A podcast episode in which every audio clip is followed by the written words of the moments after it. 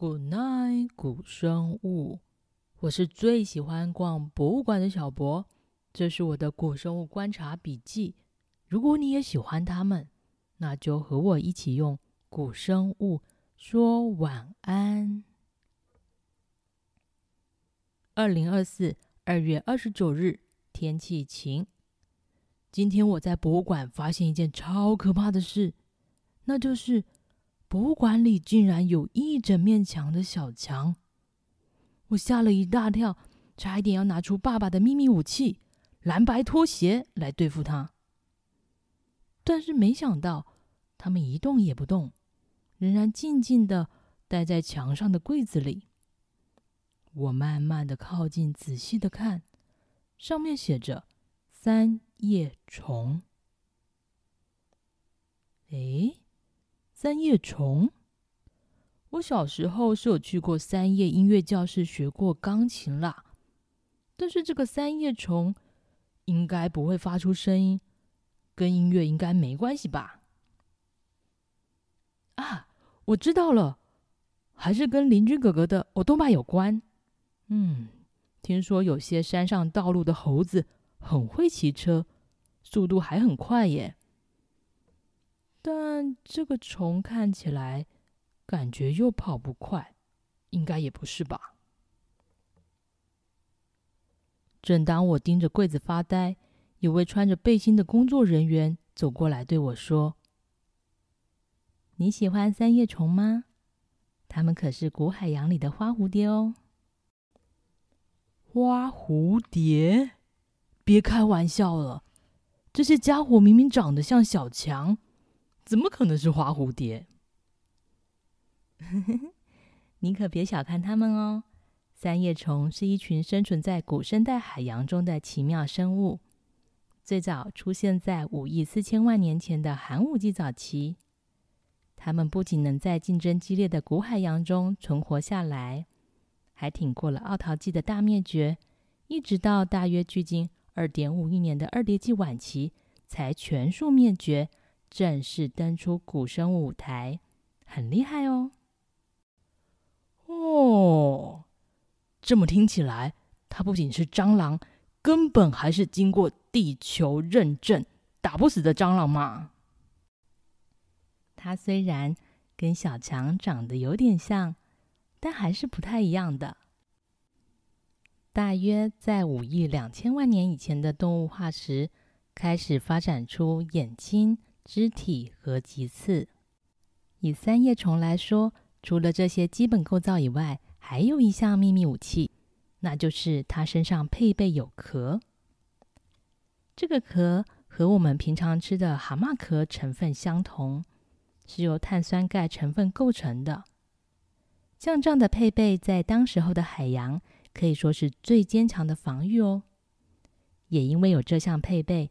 才能让他们遇到危险的时候，能够把自己的身体包卷起来，身体的每一个部位完整的结合，让脆弱的头部、腹部都能朝下被覆盖保护。也因为能够受到盔甲一样的保护，让它有更高的竞争力，抵抗其他掠食者的攻击，成功的在地球上存活了两亿七千万年。嗯，听起来有一点厉害。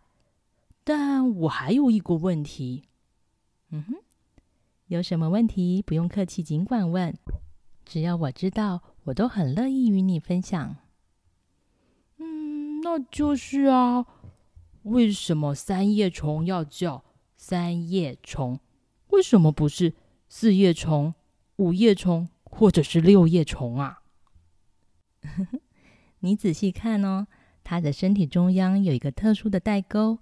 就像是把身体垂直平分成左边、中间和右边三份。虽然很多自然界的生物会以发现者为名，但更多的时候，因为生物的外表特色给了命名的灵感。哦，原来如此。那我叫小博，应该也是因为我看起来博学多闻、很聪明的样子吧？还有，它的身体会随着成长的过程蜕壳。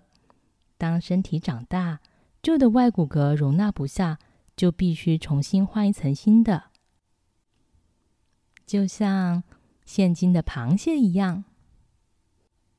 那它也是像螃蟹一样横着走吗？嗯，那倒不是。生活在海里的三叶虫大多在海底匍匐爬行。根据最新的证据发现，其中骨头带虫属的三叶虫。有一个很特别的行进方式，他们会排成一支队伍，有一点像是蚂蚁大军循着气味连成一线，引导其他同伴列队去搬运食物的样子。还有人形容他们就像是在跳康佳舞，是不是很有趣呢？哦，那有没有可能是海底也有花衣魔笛手？想要用笛声把他们带到什么神秘的地方？呜，嗯，你的想象力真的是超展开耶！哈哈，因为三叶虫真的很有趣嘛，而且听起来有好多好厉害的独门绝技，难怪家族可以开枝散叶，一路从古生代早期延续到古生代的晚期。成为古海洋里面数量惊人的花蝴蝶。嗯，看来我要好好爱护家里的小强，说不定他们也是地球演化的明日之星。呃，拜托先不要。虽然到了二叠纪的末期，也就是古生代末，三叶虫已经完全的灭绝，但是后代节肢动物的一些种类身上，仍然可以看到一些它们的影子，最明显的就是“后”。后不是皇后的“后”，而是把学校的“学”这个字里的子部改成鱼部，念作“后”。所以，如果你对三叶虫有兴趣，要不要先从认识“后”开始？诶，好像可以耶！不然我在家里养蟑螂。还要想办法阻止爸爸妈妈施展降蟑十八拍的拖鞋大法。